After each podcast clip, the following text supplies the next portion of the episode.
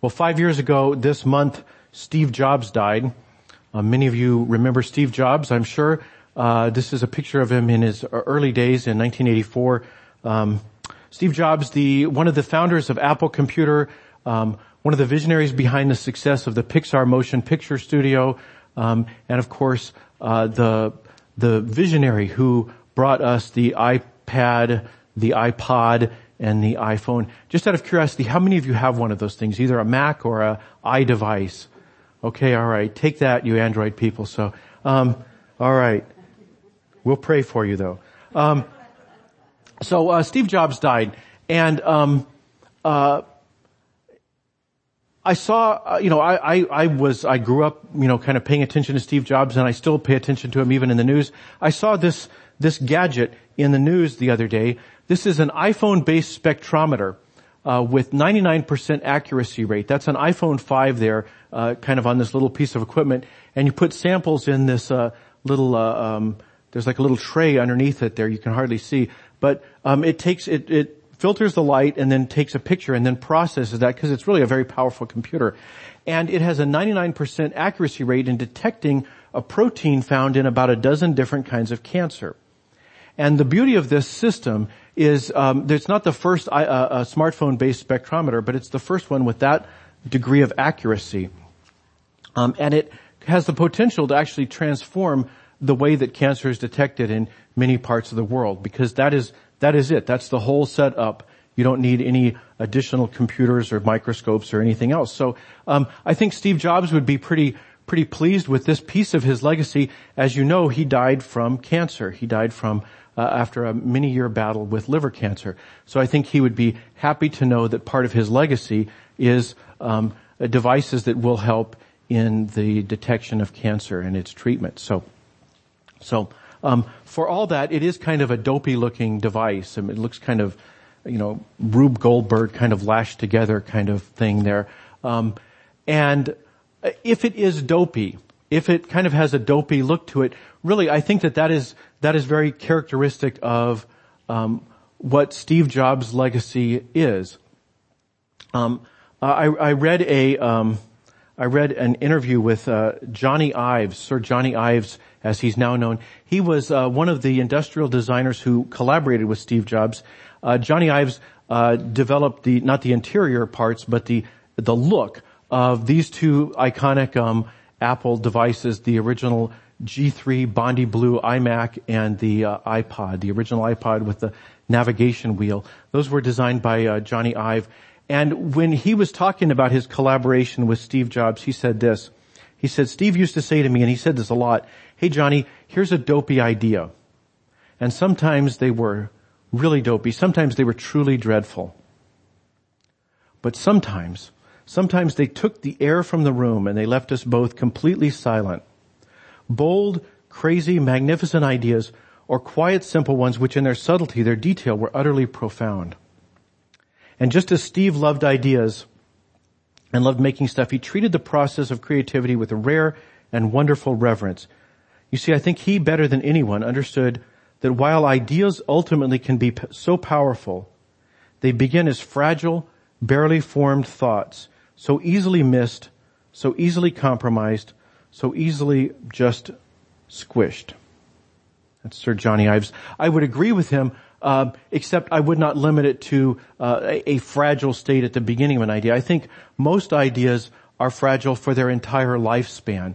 I think some of them are squished very early on. Uh, people compromise or they just say, yeah, you're right, it's probably not a good idea. But a lot of ideas, they suffer a kind of death of a thousand cuts as, as people chip away at it. Well-meaning people chip away at the ideas until pretty soon there's nothing left of them.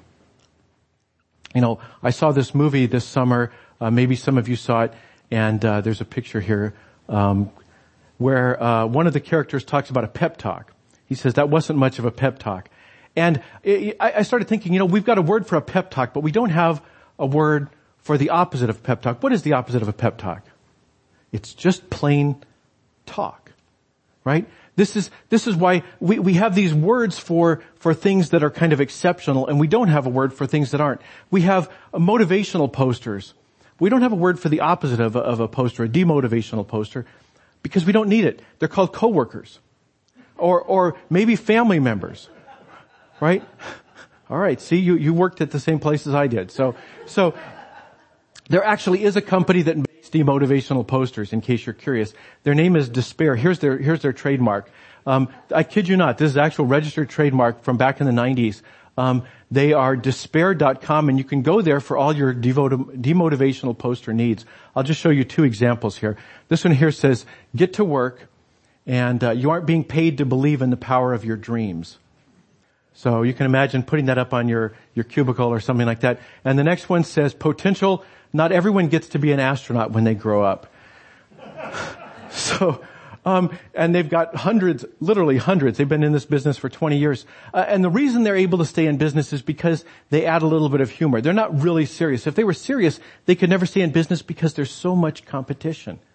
Because everybody is a demotivator.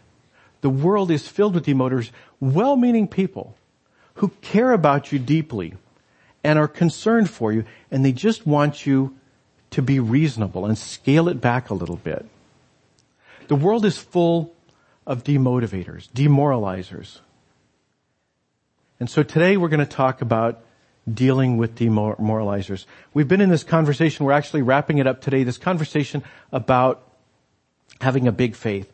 The, the idea of a big faith is that faith is, is, is the gap between where we are and what we hope that God will do, what, what our hopes are from God. And when, when the gap between where we are and what we hope God will do is very small, that doesn't give God much of an arena to work in. That when we have a big place, when our, when that gap, that gap between our, our current circumstances and what we hope from God is big, that gives God a big arena where He can do big things. But in a small arena, God may be at work, but who could tell? Because the, because the, the, the, the things that He is doing are so minute. So we want to have a big faith, a bold, risk-taking faith that lets us see what God is doing.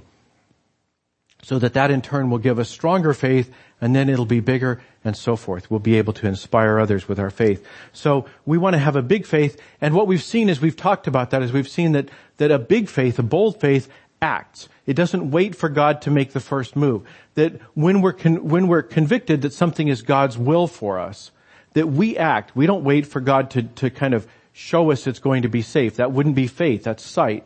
So what we do is we, we act as soon as we are convicted and we step into the Jordan River, we cross the, the, the Red Sea, whatever it is, we act without waiting for God to act. So we also uh, saw that we should add a zero. When we bring small requests to God, it's not a compliment. When we say, God, I really want you to find me a parking lot, but I don't trust you with my life, or my finances or my relationships, that's not a compliment to God. So what we want to do is we want to bring big requests to God. It actually glorifies God. It magnifies Jesus when we bring big things to Him. And then um, we we talked about one of the reasons we don't do that. We talked about how sometimes we're afraid to get out of the boat because we're afraid we're going to look like an idiot. We're going to look stupid, and people won't be impressed with us. And what we saw is that when we get out of the boat, when we worry more about impressing Jesus than we worry about impressing the people around us, we may not impress them, but we will certainly inspire them. So we announce our, our intentions. We commit ourselves to a course of action, and then we inspire the people around us instead of instead of um, impressing them. And finally, last week, we remembered that we shouldn't stop believing because God has been waiting. God has been waiting not as long as you have. God has been waiting far longer. God has been waiting years, decades, millennia. God has been waiting for all eternity, for all the pieces to come together so that he can do something amazing in your life. And too often we stop believing. We say, oh, it's not going to happen and we give up. So what we're called to do is to be people who don't stop believing. And then finally, today we're going to wrap it up by looking at demoralizers because why do we stop believing? We stop believing because there's people in our lives. There aren't demotivational posters, but there are demotivational people. There's people who speak logical, reasonable words into our life that cause us to surrender our faith. So what I want to do today is look at a story from the Old Testament, the Hebrew scriptures, it actually appears in no less than three places in the Hebrew scriptures. It appears in 2 Kings and Second Chronicles and also in the writings of the prophet Isaiah. It is a story about a time when Israel was threatened by the empire of Assyria. Assyria was the greatest empire the world had known at that point.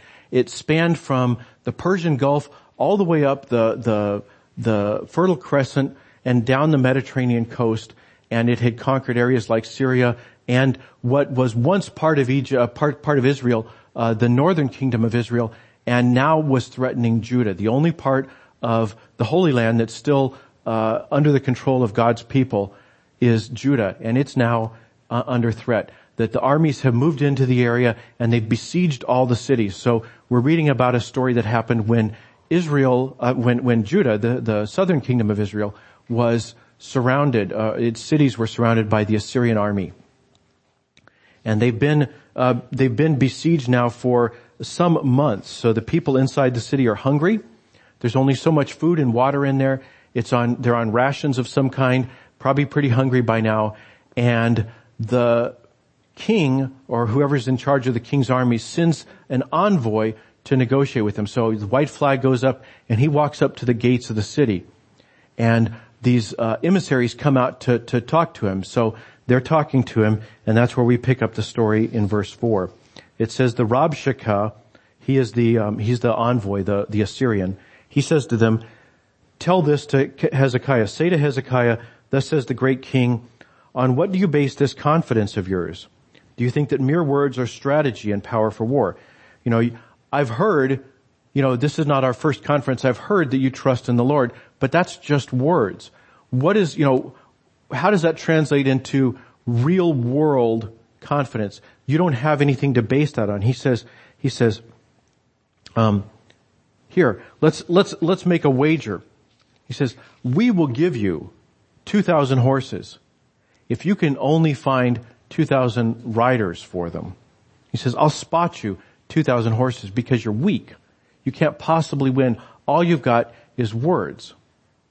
So our first point is exactly that. Hezekiah doesn't go out, he sends these emissaries out, but if he were there, he would have said, it's not about my capabilities. It's never been about my capabilities. It's not about whether I've got 2,000 uh, riders for your 2,000 horses. It's not about whether I've got strategy and power for war. It's about me trusting God. It's never been about me. It's always been about God. So our first point is your capabilities are not the point, but God's are. Your, your capabilities are not the point, God's are. So the Rabshakeh has told them, you're weak. And they respond to him. They say this, this, uh, these three people, Eliakim, Shebna, and Joah, they say to him, hey, I don't know if you've picked up on this guy, but you've got an audience here. All the people are standing on the wall behind us and they're listening to you. So we would appreciate it if you wouldn't talk in Hebrew because they can hear you. We'd much rather if you would talk in Aramaic because we understand that. Do not speak to us in the language of Judah within the hearing of the people on the wall behind us. And the Rabshakeh says, that's the point. What do you think I'm doing this for? So he stands and calls out in a loud voice in the language of Judah.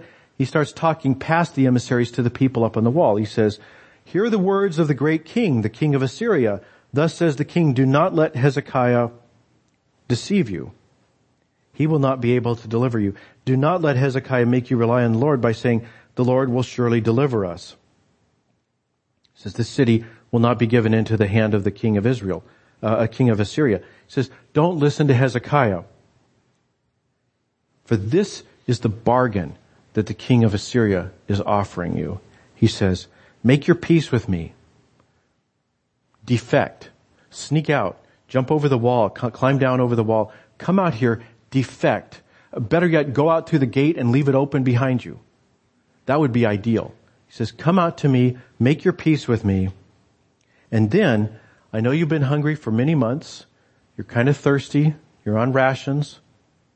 But now, once you, once you do that, you can eat from your own fig tree and drink water from your own cistern. Boy, it'll be awesome. Until I come and take you to a land like your own, a land of grain and wine, a land of bread and vineyards. He says, He says, look, you're gonna lose. You might as well jump on the bandwagon. You might as well get on the, the winning side here. Okay? So when you do that, you'll eat again. That'll be a nice relief.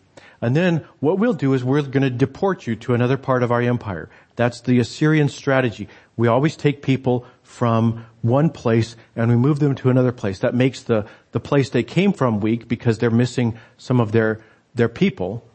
You know, half of that society has now been moved somewhere else. And it also makes you somewhere, it makes you kind of part of the empire somewhere else. That if I move, if I move you from here to Canada, you're, you're, the Canadians won't trust you, right? They, they won't trust you to, to join in a rebellion because they don't know who you are. So it actually works both ways. It weakens the place you came from and it makes you not a threat wherever you go to. So he says, we're going to deport you to a land like your own. Now, just stop and think about it. This is, this is ridiculous. I mean, suppose Finland conquered America, okay? And they said, we're to deport you. Okay, we're to deport you to Finland. Okay, it might be a land very much like Alaska. Okay, I don't know, I've never been there, but judging from a globe, I would imagine there's some similarities. But would it be the same if somebody conquered Anchorage, you know, and, and said, I'm sending you to Finland, right? What happens to your bank account? What happens to your car?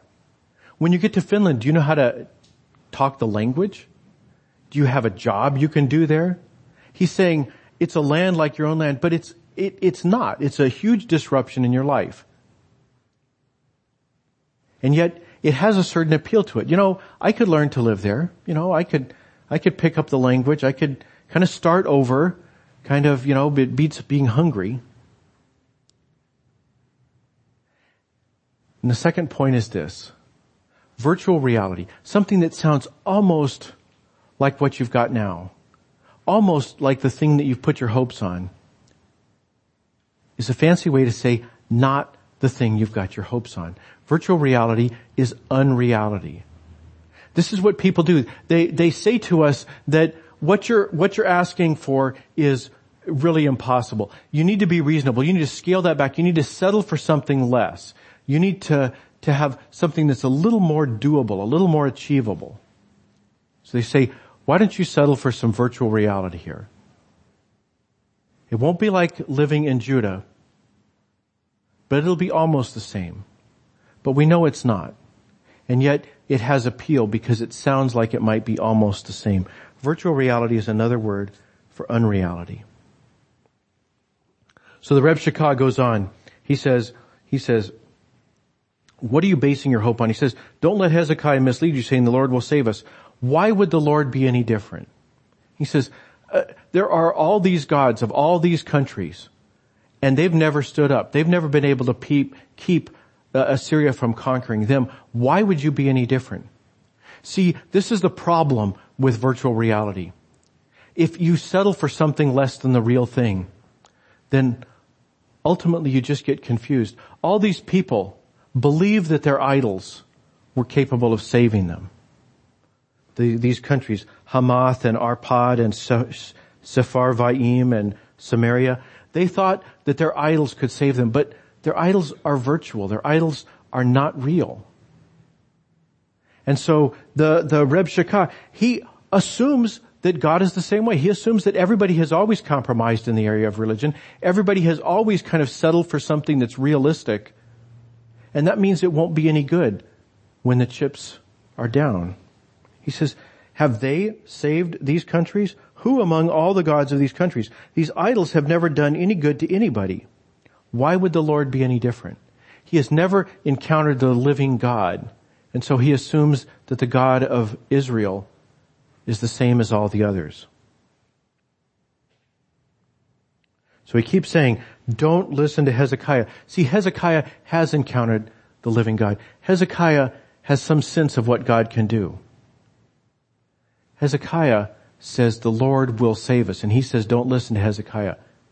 And so if we're going to overcome the people in our lives, the, the demotivators, the demoralizers, we need to find our own Hezekiahs. We need to find people and give them permission to speak to us. We need to say, look, I've been to the doctor.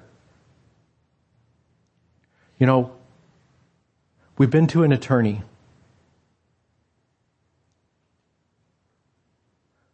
My kids are doing some things that I just can't support. We need to find a Hezekiah and say, look, trouble is coming my way. And I know what the temptation is going to be. The temptation is going to be to quit trusting God. And I need you. I need you to be my Hezekiah. I need you to tell me that the Lord will save me. I need someone who has permission to speak into my life when all I see is doom and can say the Lord will save me. So find a Hezekiah and listen to them. Maybe for some of us, the Hezekiahs, like Hezekiah himself, were appointed. I mean, Hezekiah was king. Nobody voted for him. Hezekiah was appointed. We will, in a couple of weeks, elect ruling elders from this church. Maybe they are our Hezekiahs. Maybe they can actually say, the Lord will save us as we look at the problems that, that this church is facing either in its ministry or in its very existence. Find a Hezekiah and listen to what they have to say to you. So the Rabshakeh finishes his talk. And it says, they were silent and answered him not a word, for the king's command was, do not answer him. When they're, when they're confronted with the impeccable logic of settling for captivity somewhere else, giving in, losing their independence, becoming a vassal state, or maybe getting deported to another land. When they're confronted with that, they don't answer back. Because that's the path you go down and you find yourself conceding one point and then the next point and then the next point. He says don't have that conversation. See, this isn't about whether this is the right widget to use on a processor. I mean, this is not a place that's susceptible to argument. This is a binary choice. You either trust God or you don't trust God. The Lord can save you or the Lord can't. And if you find yourself negotiating on whether the Lord can save you, pretty soon you'll, you'll be at the place where you agree the Lord can't save you. So he says, don't answer them. This is not a question of how to do something right or wrong. It's a question of can the Lord save us or not. So we don't need to trust God. We only need to trust God. We don't need to defend God. We only need to trust God. We don't need to defend Him. I'm going to spoil it for you. If you read chapter 37, you see what happens. Hezekiah runs into the temple and tells God, hey, this guy outside, he's insulting you. He doesn't say, hey, I've got worries. He says, you have been insulted. What are you going to do about it? He dumps the problem back on God because we don't need to defend God. God is capable of defending himself. The lesson, the lesson, the, the application for this whole series is to have a big, bold, daring faith. To have the kind of faith we can lean on that we know will hold us up when the chips are down. To have the kind of faith we can leap into knowing that whatever happens, it will be better than we could have hoped. And so, how do we do that? Well, we remember it's not about our capabilities. It's about God's capabilities. It's not settling to something that sounds like it's almost as good. It's finding people who can speak encouragement to us, people who can be a Hezekiah to us, and remembering that this is not our battle, this is God's battle. God is capable of defending himself. And the reason for that is so that we can have a bold and daring faith. My prayer for you, my prayer for us as a church is we become that kind of people. We become the kind of people where there's a huge gap between where we are and the things that we have set our hope on for God to do for us. Because that is the playing field. That is the arena where God does miracles. Let's pray. Loving God, we read in the scriptures that you are a God who does wonders. And we have so few wonders that we can point to.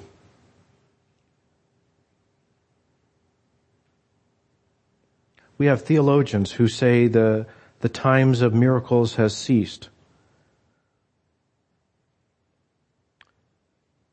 And Lord, we don't expect you to do miracles every day and all the time. They wouldn't be miraculous if they were. But Jesus says we can move mountains. if we have faith the size of a grain of mustard.